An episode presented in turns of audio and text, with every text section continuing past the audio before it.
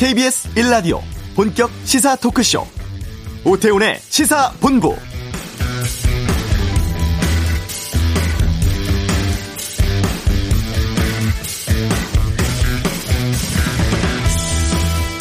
최근 부동산 시장을 보면 일부 차이는 있습니다만 매매 쪽은 오름세에서 벗어나서 숨고르기 하는 모양새고 문제는 전세인데요. 전월세 상한제, 계약갱 신 청구권 등 바뀐 임대차 보호법 시행되면서 전세 시장이 매우 불안한 모습이라고 하죠.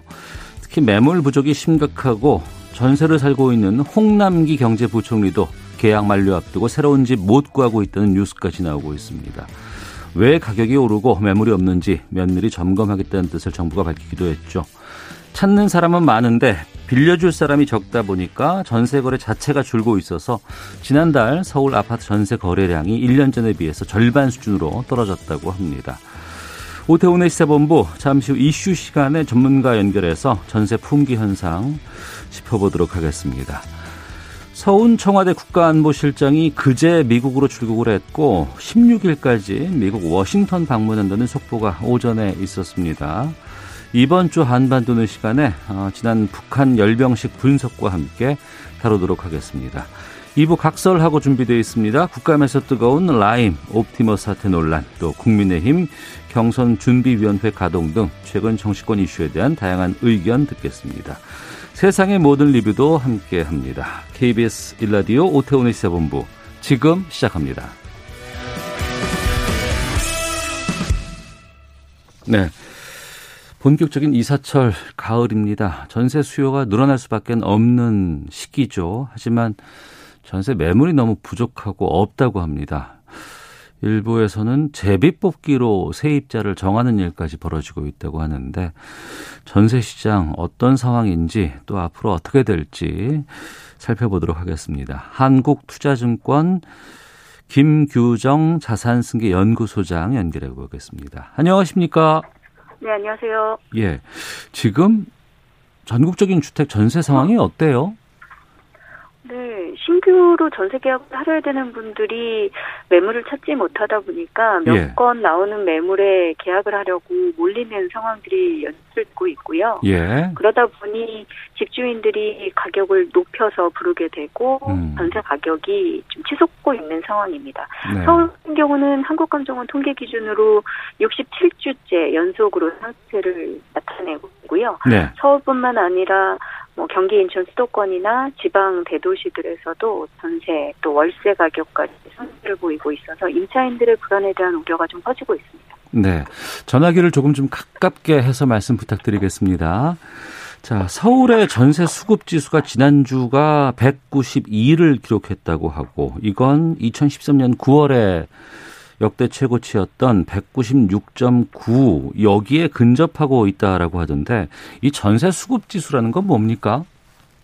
네, 국민은행이 발표하는 지수는 뭐 명칭에서 보시듯이 전세를 찾는 수요와 공급의 적정한가 아니면 뭐 수요보다 공급이 부족한가 하는 현황을 측정하는 지수라고 보시면 되는데요. 네. 0부터 200까지 측정을 하는 지수여서 100을 넘어서 200에 가까워질수록 수요에 비해서 공급이 부족하다라는 뜻입니다. 그래서 음.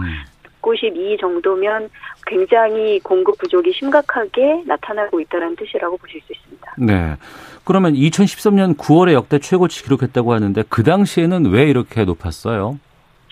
그 당시에 2008년 금융위기 또 2010년 재정위기를 거치면서 서울 아파트 시장이 좀 장기 하락 가격 하락세를 보이던 시기였죠. 예. 그래서 상대적으로 집값이 떨어지는 걸 우려하는 세입자들이 집을 사지 않고 전세 시장에 계속 머물면서 몰려있던 시기여서 네. 전세난이 좀 극심했었고요. 네. 당시에 저금리가 좀 확산되는 상황에서 집주인들이 전세를 월세로 전환하는 트렌드도 나타나면서 음. 전세난이 상당히 극심했었던 과거 시기 중에 한 시점입니다. 그래서 당시에도 전세 수급 지수가 상당히 높은 수치를 기록했었던 거죠. 예. 그러니까 수치로 보나 뭐 전반적으로 뭐 보도를 보면 전세 시장이 좀 불안하고 매물이 부족하다는 건 이해할 수 있는데 실제로 제비뽑기해서 세입자 정하는 일까지 벌어지고 있다고 하는데 실제 현장이 좀 그런 상황이에요. 어때요? 네, 뭐 모두 다 그런 건 아니겠지만 네. 특히 매물이 부족한 특 지역이나 단지에서는 간혹 한두 건씩 전세 매물이 나오면 네. 있던 대기자들이 몰려들면서 뭐 어, 짧은 시간 내에 집주인들이 보여주는 시간에만 매물을 보기도 하고 어. 또뭐 갈바이보나 제비뽑기로 뭐 당첨을 결정하기도 하는 상황이라고 합니다. 근데 뭐 전반적인 상황까지는 아니고 예. 이런 전세난이 극심했었던 시기에 뭐 전세 계약금을 빨리 쏘시는 분들이 계약을 한다던가 뭐 제비뽑기를 한다던가 이런 좀 사실 이런 극심한 상황들이 연출되는 거는 지금 처음 있는 건 아니기도 합니다. 과거에도 전세난이 심했었던 시기에 네. 종종 이제 발현되던 현상들이기는 한데 음. 최근 같은 경우는 워낙 여러 가지 정책 규제로 집값이 간지 좀 안정세로 돌아선 상황에서 전세가 다시 불안정해지다 보니까 네. 이런 양상들이 오히려 집값을 다시 자극하거나 아니면 전세에 머물고 있는 서민들이 좀 주거 안정이 불안해지지 않을까라는 우려가 되고 있는 거라고 보시면 됩니다. 네. 앞서서 정책 규제 말씀해 주셨는데 지난번에 그 임대차 보호법 바뀌었지 않습니까? 뭐 전월세 상한 두고 뭐 계약갱신 청구권 주고 뭐 이런 것들이 좀 있었는데 이게 좀 전세값 상승이라든가 부족의 원인으로 작용을 했을까요? 어, 기존에 전세 계약을 하고 계시던 분들은 계약갱신 네. 청구권을 쓰고 전월세 상한제로 전세금을 어 많이 올리지 않도록 협의하시면 당연히 유리하기 때문에 예. 기존 계약하신 세입자들은 대부분 계약갱신 청구권을 사용하고 있는 것으로 분석이 됩니다. 음. 실제로 기존에 있던 전세 대출 보증이 연장 갱신되는 비율이 높아지는 걸로 봐서는 예. 실제로 기존 계약의 갱신 어, 계약갱신 청구권 사용이 뭐 활발해지고 있는 걸로 보여지는데 그러다 음. 보니 네. 기존에 계약됐던 전세 계약에서는 종료돼 나오는 물건들 찾기가 어려운 상황이고요. 예. 결과적으로는 예. 새로 전세를 구해야 되는 뭐 새로 결혼하는 신혼부부라던가 음. 뭐 분가를 하는 세입자들이 전세를 찾기가 더 어려워지는 상황이라고 볼 수 있습니다. 그래서 정부가 어 뭐 최근에 장에서도 발언을 한 것처럼 기존 세입자들의 계약갱신이라던가 안정도는 좀더 어, 좋아진 것으로 판단이 되지만 예. 신규 전세입자들의 불편이나 매물 찾기가 어려워진 부분은 상당히 통감을 한다라고도 이제 발언을 한 바가 있거든요. 그래서 예. 기존 계약 쪽에서의 안정화 제도들이 쓰여진 만큼 음. 어, 기존 나오는 전세 물건이 부족해진 건 사실이고 신규 계약자들이 상대적으로 좀 더 어려움을 겪고 있습니다.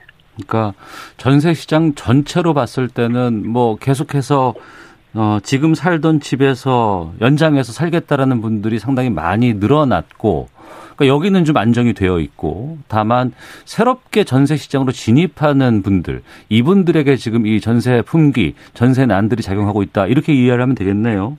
네, 분석을 하자면 그게 정확한데 사실 예. 이런 경우에 이런 문제는 몇몇 계약세는 신규 계약 사례들이 물건 부족으로 가격이 오르다 보니까 어. 새로 계약되는 전세 계약건에서는 종전보다 전세 가격이 좀 급등할 수밖에 없고 네. 결국 급등한 전세 가격이 전반적인 시세를 끌어올리는 상황들이 벌어지고 있다는 게 문제거든요. 그래서 네. 최근에 기존 계약자분들은 계약갱신 청구권을 쓰시면서 좀 더 권리를 주장하실 수 있을지 모르겠지만 신규 음. 계약자들이 전세난을 겪으면서 전세 시장 계약 계약에서도 신고가 사례들이 나오고 네. 전체적으로 전세 가격이 급등하면서 어, 값 하락 안정 때가 좀 어려워지는 측면 혹은 전세가 급등하면서 매각상을 다시 자극하지는 않을까라는 음. 우려가 커지는 게 문제죠. 네.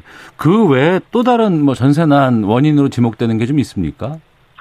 어, 지금 전세난이 극심해지는 건 결국엔 전세 수요는 계속 늘어나는데 공급이 그만큼 충분하지 않다라는 거거든요. 예, 그래서 예. 전세 수요가 늘어나는 측면에서는 일단 정부가 뭐 수도권 공급 확대 방안까지 내놓으면서 집값 안정책을 쓰고 있기 때문에 네. 가격이 조금 떨어지길 기대하는 수요자들이 일시적으로 전월세에서 좀 기다리는 수요가 늘어나는 부분도 있고요. 음. 3기 신도시 사전 청약이 내년 21년 7월부터 시작되기 때문에 네. 무주택 자격을 유지하면서 사전 청약을 기다리시는 전세자들이 아. 늘고 있습니다. 예, 그리고 예. 기본적으로 저금리 상황이다 이 세입자들은 아. 아무래도 월세보다는 전세를 선호할 수밖에 없는 상황이어서 예. 전세 수요는 늘고 있고요.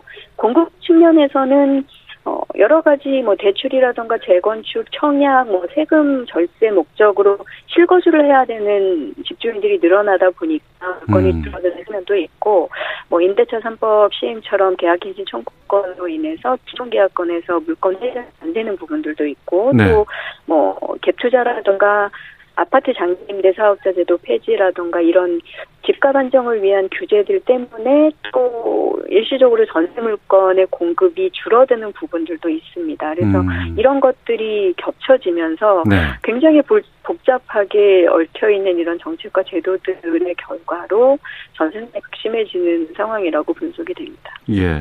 임대차 3법 시행으로 인한 과도기로 봐야 할 것인지 아니면 이게 전반적으로 전세 뭐 물량이 줄고 또 전세 시장이 축소가 되고 있기 때문에 이게 장기적으로 갈지에 대한 좀 궁금증이 있는데요. 지금 전세난 안정은 언제쯤 될 것으로 저희가 예상해도 될까요?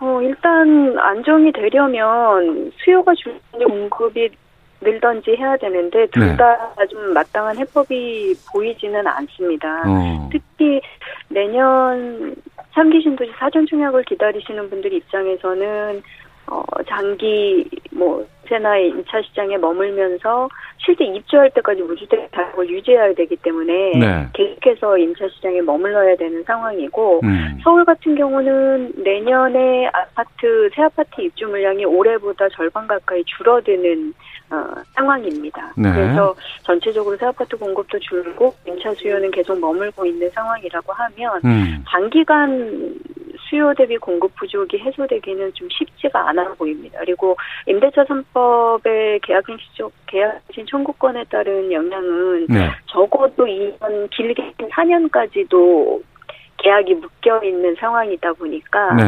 어, 짧아도 한 2년 정도는 음. 시장이 좀 전세난이 해소되고 정상화되는 기간으로 저희가 좀 예측하고 기다려야 되지 않을까 싶습니다. 어, 저희가 뭐 공급을 갑자기 아파트 어, 선호 지역의 아파트 전세 물량 공급을 갑자기 어떻게 할 수 있는 방법이 따로 없기 때문에 네.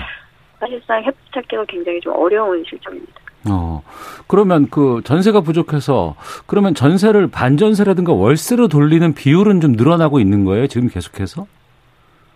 어, 일단 저금리 상황이기도 하고 세금이라든가 네. 비용이 늘어난 부분들에 대해서 어, 집주인 임대인들은 음. 일부 반전세나 월세로 전환하는 경우들도 있기는 합니다만 네. 합니다만 일단 세입자들은 저금리 상황이고 월세 전환에 대한 거부감이나 부담도 크다 보니까 네. 대부분 네. 전세를 선호하는 경향이 여전히 강합니다. 그래서 어. 어, 사실 이 수급이 맞춰지기가 좀 쉽지가 않고 네. 그래서 정부 입장에서는 안정책 방안 중에 이제 아이디어 하나로 예. 전세 수요가 너무 집중돼 있으니 이거를 좀 월세나 반전세로 분산시킬 수 있도록 어, 월세 비용에 대해서 소득공제를 강화해 준다던가 어. 아니면 월세 전환율 같은 것들을 잘 지켜지도록 관리를 해서 월세 부담이 적정하게 어, 부여되고 한다던 그런 부분도 논의가 되고 있는 걸로 알고 있는데요. 예.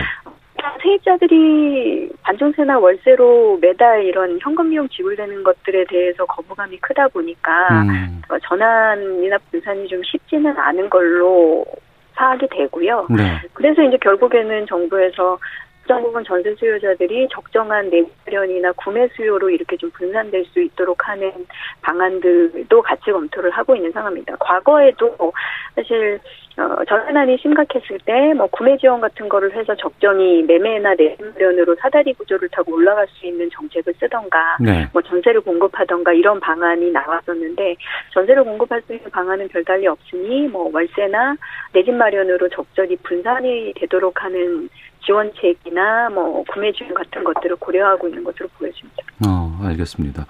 어제 부동산 관련해서 발표가 있었는데요. 내년부터 신혼부부 또 생애 최초 특별 공급에 대한 신청 소득 기준 완화한다는 발표 있었습니다. 이 부분은 어떻게 보고 계세요? 네, 방금 말씀드린 것처럼 전세 수요가 공급에 비해서 계속 늘어난 상황이니까 예. 적정하게 매매로 분산될 수 있는 내 집 마련 필요 수요는 이제 집을 구매할 수 있도록 지원하자라는 취지의 내용이 가질 수 있거든요. 예. 정부가 생애 최초나 신혼부부 특별 공급을 받을 수 있었던 소득 조건을 완화해서 음. 좀더 많은 대상들이 어, 신혼부부나 생애 최초 특별 공급을 받을 수 있도록 규제를 완화하는 내용인데 네. 사실상 이 부분은 대신되시는 분들 입장에서 반가운 소식이기는 한데 네. 어, 생애 최초나 신혼부부 공급분 자체가 같이 늘어나는 건 아니기 때문에 음. 소득이 완화돼서 대상자가 늘어나면 인기 지역에서는 경쟁이 치열해질 수 있는 문제가 있습니다. 그래서 뭐 자녀 수가 적거나 네. 뭐 소득 수준 등에 따라서 그 특별공급 대상자 안에서도 우선순위가 정해지는 요건이 좀 불리하신 분들은 아무래도 어 인기 지역에서 특별공급 대상자가 되시더라도 당첨되기는 더 어려워질 수 도 있어서 어. 이제 이런 부분에 대해서 실질 효과가 얼마나 늘어날지는 좀 실행을 해봐야 알 수 있을 것 같습니다. 뭐 기준을 완화한다곤 하지만 또 인기가 있는 곳에서는 거 그 기준이 완화된 분들에 대해서도 순위를 또 정해야 되기 때문에 거기서도 경쟁이 좀 치열할 수밖에 없겠군요. 네, 그래서 어. 좀더 인기가 없는 지역으로 이제 자녀 수가 적거나 이래서 좀 불리하신 분들은 예. 서울의 특별 공급은 포기하고 뭐 경기도나 뭐 외곽으로 간다던가 이런 전략을 써야 하나 뭐 이런 고민을 또 하시는 걸로 파악이 됩니다. 네. 올해 들어서 부동산 시장 뭐 급등했다더라. 그래서 뭐 정부에선 너무나 많은 대책들이 쏟아졌다더라. 불안하다 이런 얘기들 참 많이 하고 있습니다. 전세 시장은 지금 불안한 상황이고 매매 시장은 조금 뭐 안정됐다고 봐도 되겠습니까? 어떻습니까? 어, 일단 강세를 보였던 서울이나 강남권 고가 지역이 뭐 여러 가지 규제 여파로 거래가 줄어들면서 가격 상승세는 진정이 된 상태이기는 합니다. 그리고 네. 내년 상반기에 이제 보유세 증가라던가 이런 어, 세금 규제 때문에 일부 다주택자들이 처분 매물을 조금 내놓을 가능성이 있어서 음. 어, 비교적 이제 안정화 구간으로 갈 가능성들이 높아지고는 있는데 네. 지금처럼 전세 불안이라던가 이런 것들이 계속 해소되지 않으면 음. 다시 어, 좀 집을 전세세에 지친 세입자들이 내 집 마련으로 다시 돌아선다던가 투자로 관심을 가진다던가 이렇게 집값을 자극할 가능성이 있고요. 네. 어, 무엇보다 전세세 가격이 올라가게 되면 집값을 받쳐주는 역할을 하기 때문에 음. 주택 가격 하락세가 뚜렷하게 나타나길 기대하기가 좀 어려워진다라는 거죠. 그래서 사실은 집값 안정 흐름이 계속 이어지고 확고해지는 데는 전세 시장 안정이 필수로 좀 필요한데 네. 지금 집값이 좀 진정된 상황에서도 전세가 계속 불안해 보이다 보니 음. 추가 대책 얘기까지 나오는 상황으로 보실 수 있습니다. 근데 저희가 마땅히 쓸 수 있는 전세 대책이라는 게 사실상 뭐 없는 거나 마찬가지이기 때문에 네. 이 부분이 단기간 안정되고 집값 하락 구조를 계속 끌어낼 수 있을지는 쉽지 않은 상황으로 보입니다. 음, 매매 시장과 달리 전세 시장은 이걸 뭐 갑자기 잡을 수 있는 특별한 대책 같은 걸 마련하기가 쉽지 않나 봐요. 네, 그렇죠. 기본적으로 수요자들이 뭐 전세 시장에서 공급을 받을 수 있게 하던가 내 집 마련으로 이제 정상적인 구조로 올라갈 수 있게 하던가 뭐 예. 이런 방법밖에 없는데 어. 그러니까 공급 부분에서는 여러 가지 전세 공급이 줄어들게 되는 집값 안정책을 쓰고 있는 상황이다 보니까 예. 제대로 풀 수는 없는 상황이고 또 단기간 뭐 임대주택이라든가 새 아파트 공급을 뭐 갑자기 할 수 있는 상황은 아니다 보니 해법이 좀 쉽지는 않습니다. 그래서 오히려 전세 시장에서 좀 어, 주거 불안을 느끼고 있는 분들에게 적정하게 내 집 마련을 할 수 있는 음. 뭐 구매 지원 같은 것들은 조금 완화를 해서 네. 적정하게 네. 주거 사다리 정책을 쓰는 것이 더 필요하다라는 주장도 최근 시장 에서는 많이 나오고 있습니다. 음, 하나만 더 여쭤보겠습니다. 어제 경실련이 기자회견을 했는데 전세값은 아파트에 따라서 상승을 한다. 그러니까 아파트 값을 잡아야지 전세값 잡을 수 있다. 그래서 분양가 상한제 도입해야 한다. 이렇게 지금 밝혔어요. 이 부분은 어떻게 보십니까? 기본적으로 새 아파트 분양 가격이 전체적인 주택 가격 상승 을 주도하는 상승고리가 되는 것은 사실입니다. 그래서 분양가 상한제를 통해서 가격 안정에 기여할 수 있는 원론적인 효과가 있긴 한데요. 네. 어, 현재 민특집 분양가 상한제가 이미 7월 말부터 시행되고 있는데 음. 현재 상황을 보시면 민간택지 분양가 상한제 시행 이후에 공급이 거의 없는 상황입니다. 어. 상한제 영향으로 수익 구조가 감소한 건설사들이 지금 공급을 중단하고 있는 건데요. 네. 그렇게 되면 새 아파트 공급량이 단기적으로는 줄어들게 되면서 어, 입주 공급량이나 입주 공급에서 나오는 새 아파트 전세 감소에도 단기적으로는 영향을 미칠 수 있어서 예. 지금처럼 극심한 전세난 상황에서는 상한제를 써서 단기간 어, 주택 가격 안정 그리고 전세 가격 안정까지 끌어내는 데는 사실상 음. 쉽지 않다라는 판단입니다. 쓰면 좋지만 지금 시기에서 저희가 원하는 효과를 낼 수 있는 건지는 예. 좀 의견이 다른 것 같습니다. 알겠습니다. 여기까지 듣도록 하겠습니다. 고맙습니다. 감사합니다. 예, 한국투자증권의 김규정 자산승계연구소장과 말씀 나눠봤습니다. 전화 연결 상태가 썩 좋지 못했습니다. 청취자 여러분께 양해 말씀드리겠고요. 자, 이 시각 교통정보 확인하고 헤드라인 뉴스 듣고 오겠습니다. 교통정보센터 공인혜 리포터입니다. 네, 이 시각 교통정보입니다. 수도권 39번 국도 상황인데요. 안산 방향 화성 금탑 휴게소 부근에서 승용차 화재 사고가 발생했습니다. 2차로와 갓길을 막고 40분이 넘게 처리를 하고 있기 때문에 화성 자안 교차로 부근부터 금탑 휴게소 쪽으로 거의 차들이 서 있다시피 한 극심한 정체고요. 반대 아산 쪽 사고 구경 차량들 많은 듯합니다. 화성 양로 교차로 부근부터 막혀 있습니다. 주변 서해안 고속도로 상황 정체는 목포 쪽 쪽이고요. 비봉 부근과 화성 휴게소 부근에서 각각 2km씩 더딥니다. 논산 천안 고속도로 논산 쪽은 탄천 부근의 작업 여파 탄천 휴게소 부근부터 2km 구간에서 받고 있습니다. 서울 시내 내부수단도로는 성수대교 방향으로 정릉터널 안에서 차선 작업이 있었는데요. 이 작업 끝난 지금도 홍제 램프부터 영향을 받고 있고요. 강변북로 일산 쪽 한강대교 아래 1차로에서도 작업하고 있어서 한남대교부터 정체가 되고 있습니다. KBS 교통정보센터였습니다. 헤드라인 뉴스입니다. 국내 코로나19 신규 확진자가 110명 발생했습니다. 지역 발생이 95명인데 경기 지역 확산세가 주춤하고 부산에서 요양병원 집단 감염으로 확진자가 폭증했습니다.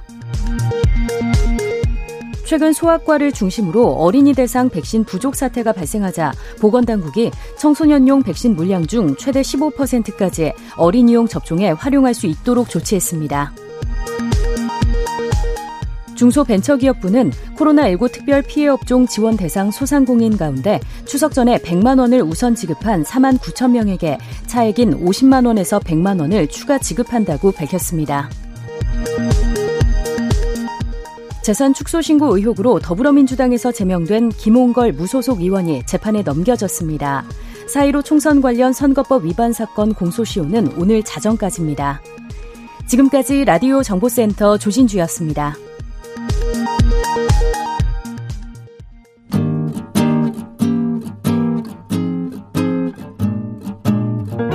KBS 1라디오 오태훈의 시사본부 여러분의 참여로 더욱 풍성해집니다. 방송에 참여하고 싶으신 분은 문자 9730번으로 의견 보내주세요. 짧은 문자는 50원, 긴 문자는 100원의 정보 이용료가 붙습니다. 애플리케이션 콩과 마이케이는 무료고요. 시사본부는 팟캐스트와 콩, KBS 홈페이지를 통해 언제나 다시 들으실 수 있습니다. 많은 참여 부탁드려요. 네, 한 주간의 한반도 정세를 분석하는 시간입니다. 이번 주 한반도는 김형석 전 통일부 차관을 연결하겠습니다. 안녕하십니까? 네, 안녕하십니까? 예. 먼저 지난 주말 그 북한 노동당 창건 75주년 열병식 여기서부터 좀 풀어보겠습니다. 네. 총평을 해주신다면 뭐라고 말씀하실까요? 어, 어려운 상황에서 예. 무언가 잘 되고 있다. 그리고 어. 앞으로 잘해보자. 라는 그런 메시지를 주기 위해서 네. 무척 노력을 했다라고 볼 수 있지 않나 싶습니다. 음. 근데 왜 12시에 했을까요? 아마도 12시 하면 0시니까 예. 그리고 75주년에서 10월 10일이니까 0시 출발. 우리가 보통 제사 지낼 때도 12시 딱 하고서 하지 않습니까? 그래서 네.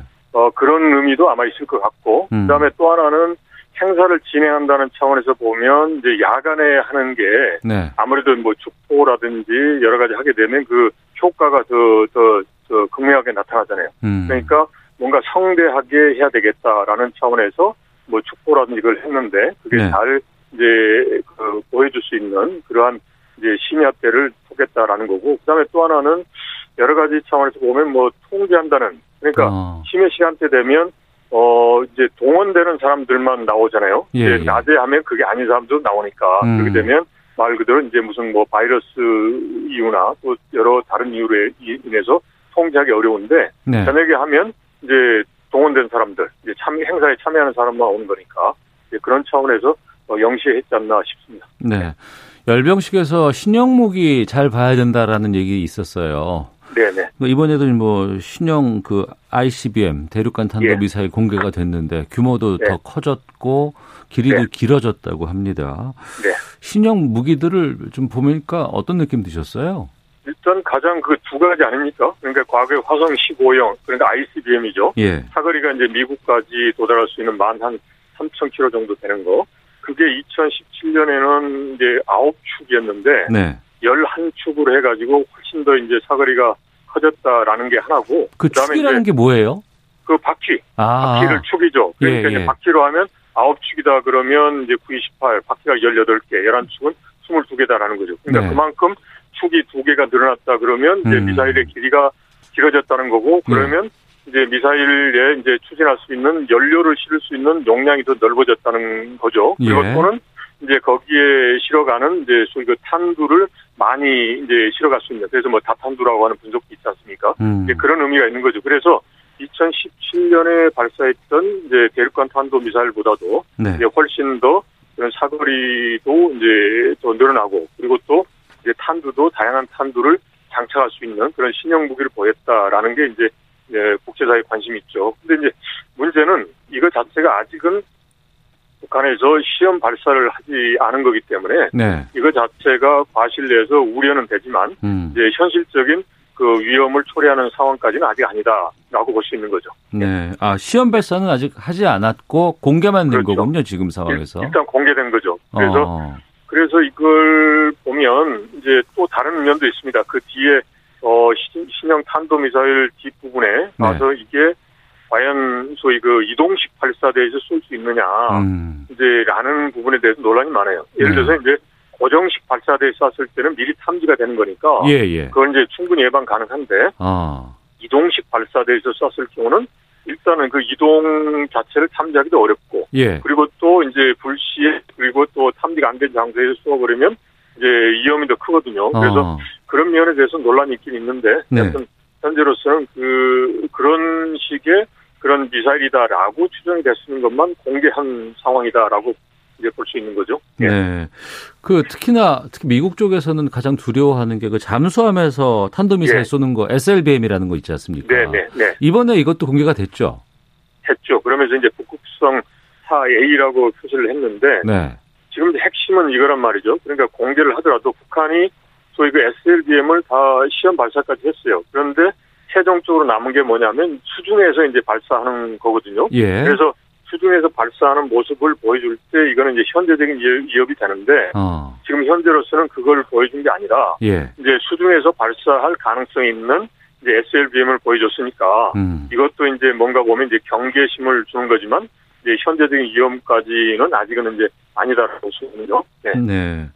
그리고 그 김정은 위원장 연설에서 미국 한 번도 언급하지 않았다. 이것도 상당히 네. 좀 얘기가 나오고 있던데 이거는 왜 그렇다고 보세요, 김영수 차관께서는? 미국을 지금 상황에서는 언급할 이유가 없는 것 같아요. 왜냐하면 음. 지금 미국이 협상에 나와서 그리고 또 미국이 뭔가 북한하고 어 뭔가를 이야기할 수 있는 상황이 아니잖아요. 네. 뭐 트럼프 대통령이 뭐 다시 또 대선에서 재선이 될지 안 될지도 수 있는 거고 미국에 대한 메시지를 주는 거는 이제 공, 공식적인 메시지는 이제 주지는 않은 거죠. 그렇지만 이제 기존의 미국에 대한 메시지는 그대로 유지를 했죠. 네. 그러니까 뭐냐면 이제 자위력을 강화하는데 이제 이것 자체가 이제 자기들이 이제 소위 어, 스스로를 보호하기 위한 거지, 음. 이제 누구를 공격하기 위한 게 아니다. 네. 따라서 이제 미국이 어떤 식으로 좀 나오느냐에 따라서 변할 수도 있다라는 메시지를 주는 거죠. 그러니까 즉, ICBM의 주된 타격은 이제 미국이지 않습니까? 네. 그래서 미국을 타결할 수 있는 새로운 이제 ICBM을 공개했다라는 것은 미국에 대한 메시지죠. 음. 이걸 가지고 여차하면 쓸 수도 있는 거니까 이제 말 그대로 이제 미국 간 협상에 나와야 된다. 네. 그리고 또 새로운 이제 미국의 대통령이 나오더라도 뭐 6개월 뭐 1년 이런 식으로 뭐 어, 어, 한반도 라인 정비한다고 시간 끌지 말고 음. 이제 곧바로 이제 북한하고 협상을 하자 그런 메시지를 준 거죠. 네, 네 그렇게 봅니다. 네. 아, 알겠습니다. 그 ICBM 공개되고 나서 트럼프 대통령이 화를 냈다더라 뭐 이런 보도가 나오긴 했습니다만 정작 네. 트럼프 대통령이 밝힌 북한 관련 발언은 김정은 위원장 100% 샤프하다 네. 이런 내용이었어요. 이건 그렇죠. 왜 이렇게 썼을까요? 그렇죠. 그러니까 샤프하다는 게 영리하다는 거죠. 협상에 어. 협상 칩으로 쓴다는 거죠. 예. 그러니까 예. 화를 냈다 그러면 야 이거 이제 북한이 계속 그 핵 활동도 하고 아이스뱀도 쐈다. 그러니까 이제 개발한다. 그러니까 이제 트럼프 대통령의 외교가 실패했다라고 음. 하면은 이제 스스로가 자인을 한 거잖아요. 네네. 근데 이제 샤프하다라는 것은 북한이 그렇게 하는 게 아니라 음. 미국하고 협상하기 위해서 이걸 자기들이 협상의 카드로 내세운 거다. 예. 그만큼 예. 영리하다. 이런 이야기를 하는 거죠. 그러니까 상황이 악화된 게 아니라 여전히 이제 김정은하고는 이제 좋은 관계고 이제 협상을 통해서 문제를 풀어갈 수 있다. 음. 라는 뉘앙스를 주기 위해서 이제 샤프하다라고 이야기한 거죠. 네. 아, 알겠습니다. 네. 그럼 김정은 위원장 연설 내용도 좀 짚어보겠습니다. 남한에 네. 상당히 유화적인 메시지를 보냈잖아요. 네. 네. 상당히 좀 의외라는 분석들이 꽤 많이 나왔었는데 이건 어떻게 들으셨습니까? 그렇죠. 그러니까 이제 사랑하는 남녀 동포들이 이제 보건 위기를 극복하고 난 다음에 네. 국권이 이제 두 손을 마주 잡는 날을 오기를 기대하겠다라는 거아니에요.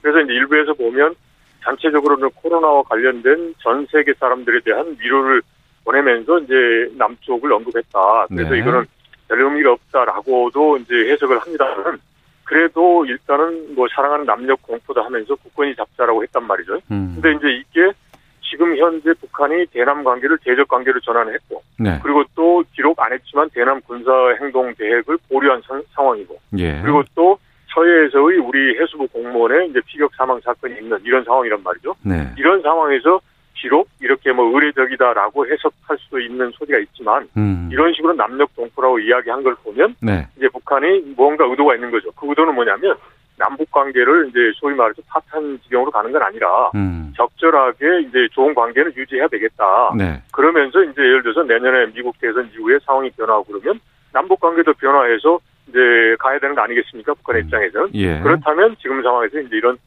코로나라고 하는 그런 상황은 남북이 공동으로 하고 있으니까 어. 그러니까 이런 부분에 대해서 이제 이제 소위 그 위로의 말과 함께 이러한 네. 위기가 극복되고 두 손을 맞잡고 하자라는 희망 메시지도 주는 게 북한으로서는 상황 관리에서 유리한 거죠. 어, 네. 오늘 오전 발표가 있었어요. 서훈 국가안보실장 미국으로 예. 갔고 지금 예. 마이크 폼페이오 미 국무장관 만나고 16일 돌아온다 이런 보도 예. 나왔습니다. 네, 네. 이건 어떤 의미로 간 걸까요? 지금 이제 한미 한미 간에 최고 이제 어 지금 미국하고 이, 어, 서로 이제 의견 교환을 하는 게 중요합니다. 그러니까 음.